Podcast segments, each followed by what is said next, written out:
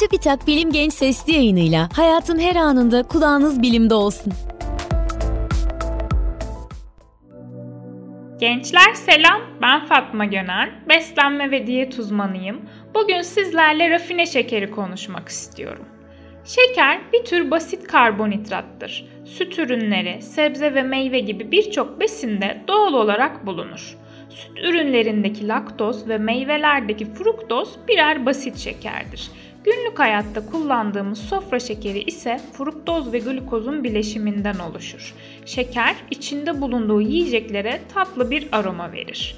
Doğal olarak şeker içeren yiyecekler lif, protein ve sağlık için faydalı diğer besin maddeleri açısından da zengindir.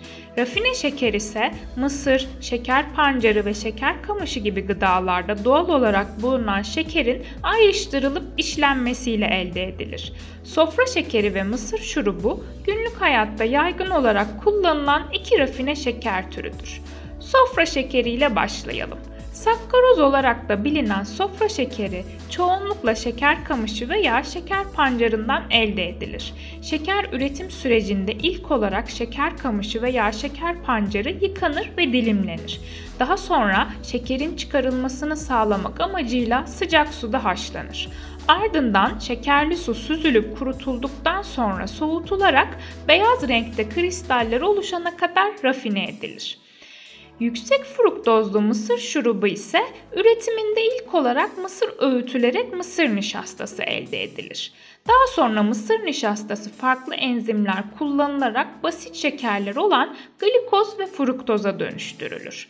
Rafine şekerler gıdalara lezzet katmak, turşu ve ekmek gibi gıdaların mayalanmasına yardımcı olmak amacıyla eklenebilir.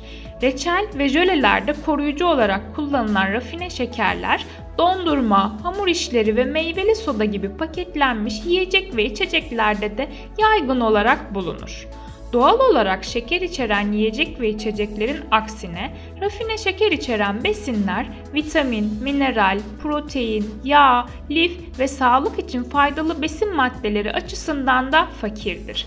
Ayrıca rafine şekeri çok fazla tüketmek zamanla sağlık sorunlarına neden olabilir.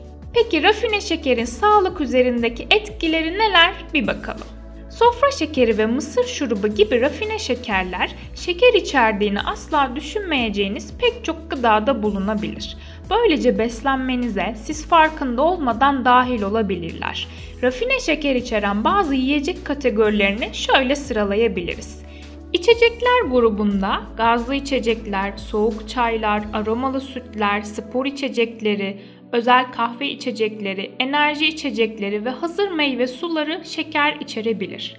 Kahvaltılıklar grubunda hazır satılan müsli, granola, kahvaltılık gevrekler, meyveli yoğurtlar ve tahıl barları şeker içerebilir.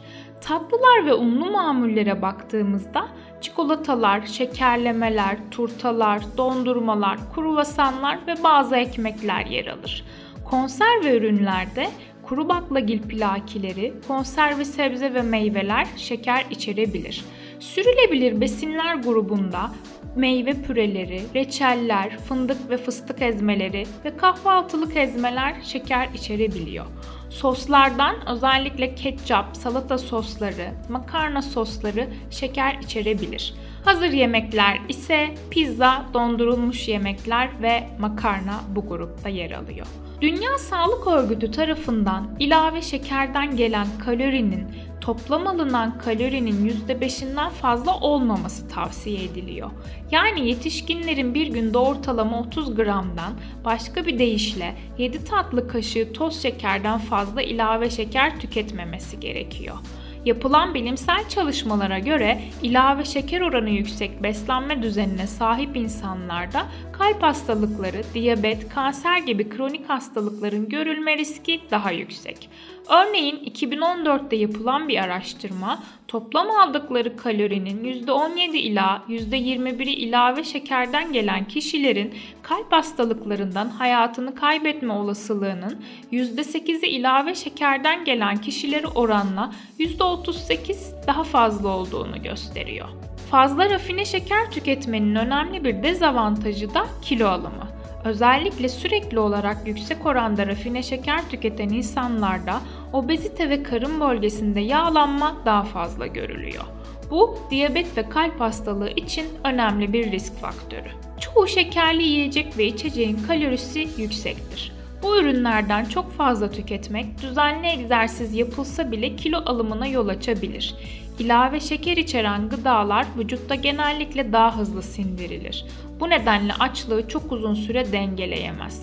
Bu durum gün boyunca daha sık yemek yeme isteği duymamıza, sonuç olarak da daha fazla kalori almamıza neden olur. Ayrıca şekerin açlığı düzenleyen biyolojik süreçleri etkileyebileceğini gösteren bazı çalışmalar da var. Araştırmalar özellikle mısır şurubu açısından zengin gıdaları sık tüketmenin leptin direncine yol açabileceğini gösteriyor.